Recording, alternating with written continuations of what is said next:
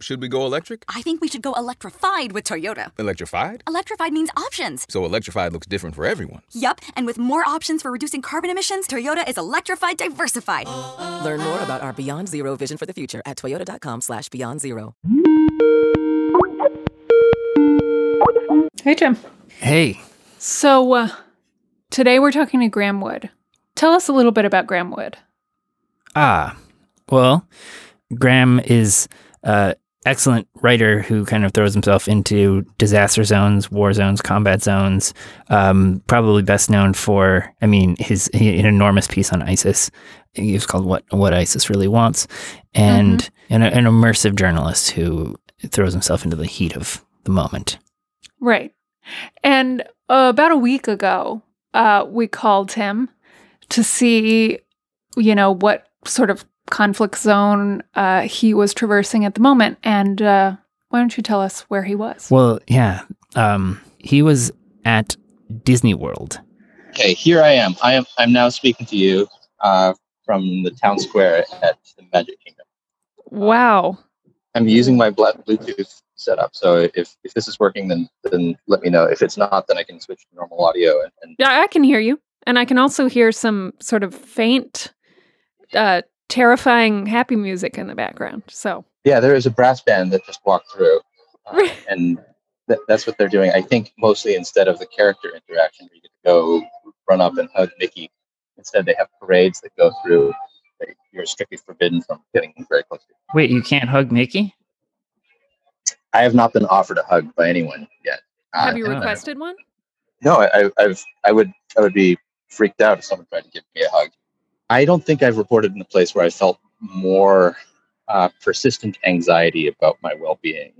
If you're in Iraq, you know i i you can um, you can be pretty sure at any given moment uh, how what your level of risk is. You know, if you're out in the streets in the middle of the day or at night, then uh, you might get shot. But if you're, you know, Did something just roll by you? Something is the brass band near? Yes, there are dancers. There's there's dancers who are pirouetting around in mini costumes, and um, they're being preceded by uniformed park attendants, kind of like Secret Service, people away from because the dancers are not wearing masks, um, and they're not supposed to get anywhere close. It's a little uh hard to hear you now. We'll we'll talk again when you're when you're back in safety and uh when we can hear you a little better. Yeah. Be safe, Graeme. I will. I'll look forward to talking to you when I get back.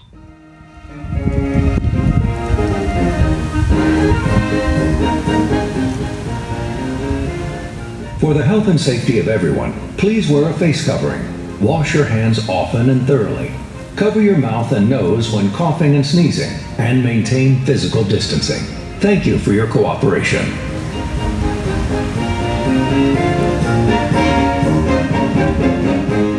Okay, so we talked to him about a week ago, but as you heard, it was almost impossible to hear him due to the constant parades. So uh, we're going to call him back today. Yeah, I'm really interested in this question because we're all making risk calculations, right? You know, Mhm. choosing to do things that in an ideally safe world we wouldn't.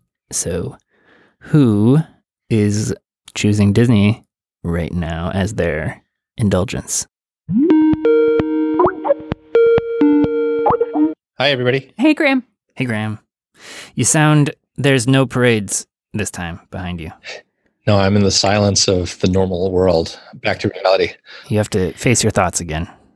Yes, yes. You know, the hardest part was not even being in Disney World. It, it was going back and you know getting on an airplane and being in Florida and now being at home, but not really at home because I'm in the state of Connecticut, which has a mandatory quarantine. So um, I'm I'm almost back, almost. Ooh. Oh, so you haven't gone home yet because you're quarantining? That's right. I, I, I can't be near anybody uh, un, until 14 days have passed or I have a negative COVID test. You know, even outside of a pandemic, I recommend quarantining for 14 days after going to Disney World. yeah, th- th- there's uh, funnel cake lung and other diseases you can get there. Um, so we're going to start at the top. Why did you go to Disney World? Well, one reason is uh, I had never been there before, and I was never going to go there. I have no interest in going to Disney World, uh, but right now it is a really fascinating place because it's where a lot of people get together and uh, have to deal with the effects of a pandemic and decide that it's worth the risk. So I went to Disney World because there's no other time I would do it, but right now it's really, really interesting. So let's talk about what it was actually like to be there. Walk us through your experience a little bit. So the, the Disney experience is a all-encompassing one. When you arrive, as I did at Orlando Airport, you get sent into the Disney bubble and you don't really emerge until almost the moment you get on your flight to go home. And that's what happened with me. I, I got onto the Disney bus at the Disney area of the airport went to a Disney resort, and all I did during the day was eat at Disney restaurants and go to Disney parks. So my experience was full Disney for four days. Was it crowded? So I, I have to kind of uh, adjust my priors a bit because I've never been to Disney World before. Mm-hmm. I, I know lots of people who have, and what they always talk about are the crowds and the expense. If you go there now, the crowds are relatively thin um, like you can walk down the street without bumping into people, say, uh, and you can go on rides and attractions, and you don't have to wait uh, hours and hours to do so. So, I think a normal person who knew Disney World and was going there uh, for the second or third time would say it looks like a neutron bomb has hit the place, and and it's being repopulated slowly by a trickle of visitors. What did the people who were there think about it? Were they did they find it eerie? You know, I think that most of them were having a really good time. And it's it's a little bit hard to tell because you're looking at people in masks, which is weird. You know, this is a place where everybody's supposed to be having a good time at all times. It's compulsory. You, you don't have a choice. You're supposed to have a really great time. Mm-hmm. But you don't see a human face, let alone a human smile the whole time. So you just have to assume that they're not throwing down their phones and tantrums or screaming at people. No, they, they look like they're having a really good time. And who uh, who was there? I saw a to me shocking range of of people. Um, I, I, wore a button at the park that they give you if it's your first time there, and it says "first time visitor." Uh, and usually, if you get that, then they treat you really nicely and they say, "Welcome, glad you're having a good time here," and so forth. And I'm sure I was the only one at the park wearing that uh, because not many other people were thinking, ah, Disney's opening after a uh, pandemic that's killing hundreds of thousands of people in this country. Yeah. Um, so I think I'll go for the first time. It was the people who have wanted to go to Disney World again uh, for months, who have been prevented from it, and and who uh, feel like it's that important to go. Uh, yeah, uh, because they love it so much. I would like to know more about what safety precautions were taken there, because I am worried about you know this being an unwise move. Yeah, I was, of course, thinking about that from the start, both for my own health and for the health of the world as any infection, you know, spreads. So when you get there, it's it's obvious from the start that Disney is doing whatever it can uh, to open responsibly, uh, and by that I mean, if you're getting on a roller coaster uh, and you're just one guy like me, you're the only one on the roller coaster uh, on that car anyway uh, so you might be on the seven dwarfs mine train and it's you in the front and one other person or one family way in the back and that's it no dwarfs uh, none that none that I could see, or maybe they already have immunity. They've herd immunity from previous infection. I don't know. Interesting. How are these? How, how are the rules enforced? Like, if you um you know, were to get really close to someone or take off your mask, what happens? Um, so there are Disney employees, always referred to by Disney as cast members, who will come up to you and say, "Oh, could you please put on your mask, or could you please raise your mask over your nose?" They'll say it in the nicest possible way, but in truth, I almost never, in my whole time there, four days, saw someone have to be reminded of that. What was really shocking and actually gratifying and pleasing to see was the level of compliance of guests. Everybody was just following the rules. Um, and they were doing it in, I think, a spirit of harmony and goodwill and also respect for the authority of Disney World. Um, it's hard to exaggerate the barrier between that bubble, the difference between that bubble and the rest of the world, the rest of America, the rest of the you know famously unruly state of Florida that that literally surrounds Disney World. So you get in there and you immediately find yourself in something that just doesn't feel like America in some ways. It has a really good public transportation system, a monorail, a bus system. Uh, it has a level of invasion of your privacy that Americans wouldn't abide, but Singaporeans would and do. Uh, that is, you put a what's called a magic band, kind of like a Fitbit like thing around your wrist, and anytime you walk past a sensor, Disney knows you were there, and they don't hesitate to tell you that later by showing you a, a photograph of yourself there. Wait, that's example. so straight. So they're tracking you and photographing you the whole time. all the time, and they're doing that, you know, w- with your consent, I suppose. I, I put that band on; I didn't have to. Did they But it tell you when you put it on? We're going to follow you everywhere and take pictures of you. Well, they- don't speak to you in that sinister tone of voice. Instead, that they, say you can use this band to um, pay for things. You know, if you want to buy an ice Yeah. cream cone, you, you don't even have to bring your credit card with you. You just tap your wrist against the, the sensor. Yep. And then when you get on one of the rides, um, they don't tell you that they're going to take a picture of you, but they do take a picture of you and they send you a copy of it uh, because your magic band was on your wrist when you walked past that turnstile and they recognized that you were there. Now, this is the kind of thing, again, that if the federal government of the United States said, we're going to watch you everywhere and take pictures of you, uh, even if they offered me copies of those photographs, I would be pretty upset by that. Yeah. Um, but for being in, in Disney World, what it felt instead was more like having, say, the uh, tracing app that they have in Singapore uh, that was in place For contact Uh, tracing. For contact tracing. So if you have COVID, it'll tell you, hey, you went to that supermarket. Well, all 400 other people who went to that supermarket now know that they should get tested as soon as possible because you have COVID. That that kind of productive use of invasion of privacy is the kind of thing that people at, at Disney World were ready for long before uh, we could ever contemplate such a thing in the United States. Now, Disney World's not actually using it that way yet. I think they might consider that. Um, but when I say that Disney World feels like another country, that's what I mean. It, it, it feels like you've entered a space where the authorities have a huge amount of credibility with the people they manage. Huh. And in some ways, it resembles, um, you know, quasi-benevolent authoritarian states rather than the, you know, malfunctioning anarchy that we have in this country, and especially in Florida.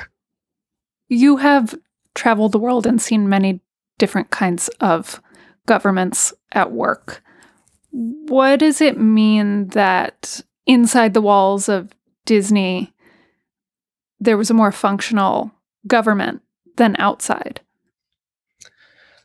I'm depressed by what I think are the the inferences that we should should gather from that. My understanding from this this trip, the inference that I drew from it is that we had a lot of people who in other contexts just wouldn't have trusted the authorities to uh, to manage the pandemic and wouldn't do what they were told to do. And they have in this context a huge amount of confidence, even though the confidence they're placing in this is confidence in a you know huge mega corporation, you know, hundred plus billion dollars in market cap. They thought we trust Disney to manage things, and I think that's that's a dark thought because with the loss of confidence in public institutions, then private institutions arise to take that place.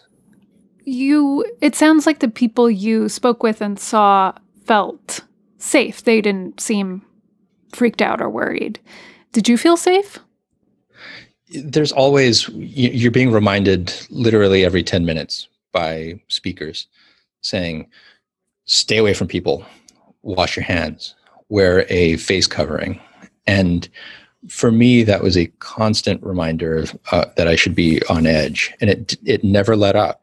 So i didn't exactly feel safe. I felt like i was being I kept as safe as one could get in a gathering of thousands of people, like at the, at Walt Disney World. But for me, it was not a relaxing experience. Can you just describe you're used to feeling unsafe, I assume, from the kind of reporting you do usually. How did this experience compare? Uh, the danger that you feel in a place like Disney World during a pandemic is, in my experience, very different from the type of danger that you would experience if you were in Afghanistan or in Iraq during the wars there. It, you know, if you're in a conflict zone where, for example, there are drone strikes around where you live, then, and I, have had this experience re- reporting in the northwest frontier of Pakistan. I would talk to people who were struck by mental illness, and it didn't help that anytime they heard a buzzing overhead or just in the background, maybe it was just a lawnmower or maybe it was a death robot that was coming for them. This is a very, very tough way to live, and, and it's it, it's something that we've all had a little taste of. I think that in Disney World now, though, there's another aspect to it that makes it much more acute and, and hard to take. And that's the following it's a place of mirth. Uh, it's where we've gone for, for, for happiness. And so you're being told constantly that this is a magical place. This is a, this is a happy place. And you're surrounded by people who might be happy, but actually you don't even get to see their faces. So they're em- emotionally kind of illegible most of the time and you don't have any reminder that, that you're sort of suffering together, uh, that you're part of a shared emotional space.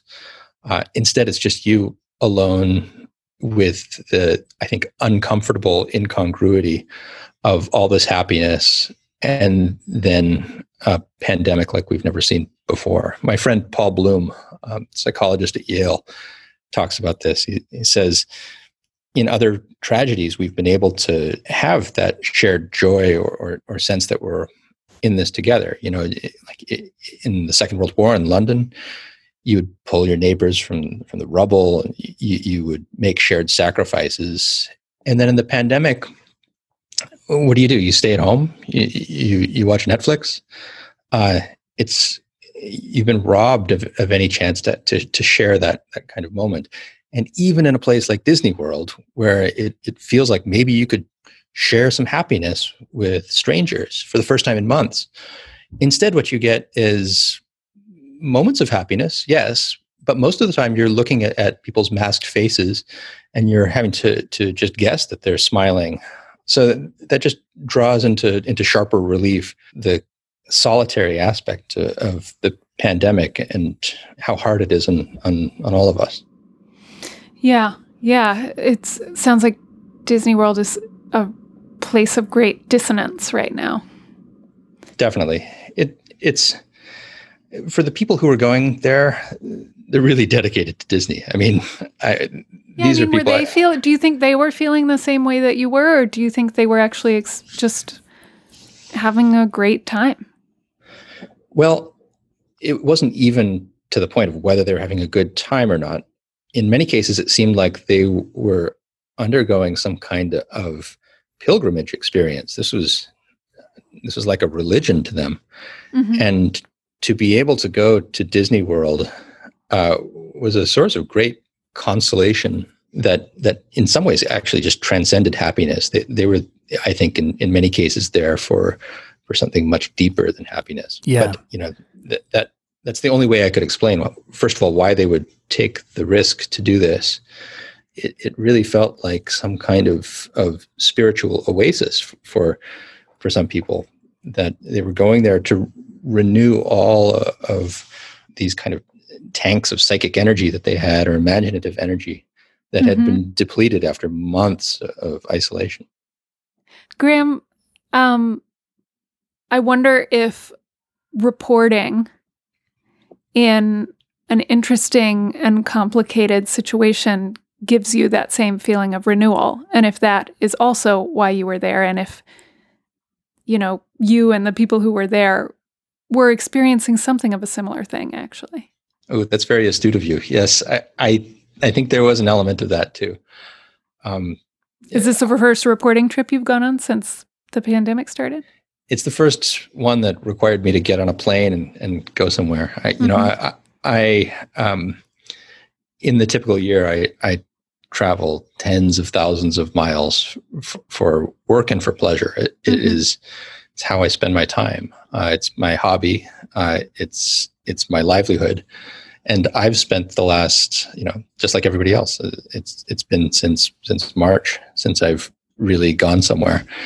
And for me to go somewhere that is uh, a little dangerous for me, you know, marginally dangerous, uh, that's weird, that's filled with people who I didn't understand when I got there and understood a little bit better when I came back.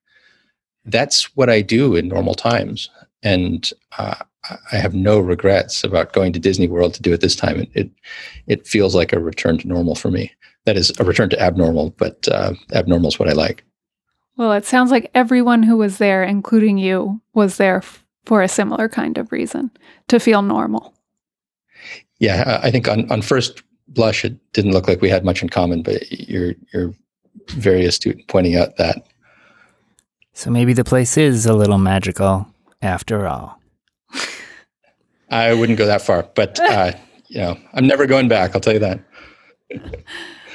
Um, thank you, Graeme. This is so fascinating, and everyone should read your piece, um, which goes into much more depth on your experience. It's up on theatlantic.com now. But um, I'm very envious that you got to go on a reporting trip as a as a fellow devotee of um, the religion of journalism. Your time will come soon, I'm sure. Anyway, um, thank you. Uh, really good lu- good luck with quarantine. Thanks so much, Graeme. This is a pleasure. My pleasure. Thanks. Talk to you soon. Take care. Thanks. Bye. Bye bye. We could probably just do credits. I don't think there's anything else to say. Yeah. Um, this show was produced today by Alvin Melathe. You can write us at socialdistance at theatlantic.com or call us at 202 642 6487. Check out theatlantic.com slash support us to subscribe. Okay. I'll talk to you later. Okay, shutting down. Bye. Okay. Bye. So, should we go electric? I think we should go electrified with Toyota. Electrified? Electrified means options. Yes, we could go all electric with a Toyota BZ4X, but then there are hybrids like Grand Highlander, or we could do something in between like a RAV4 plug-in hybrid.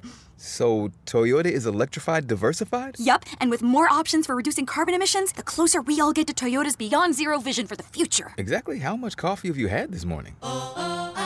Learn more about our Beyond Zero vision for the future at toyota.com slash beyond zero.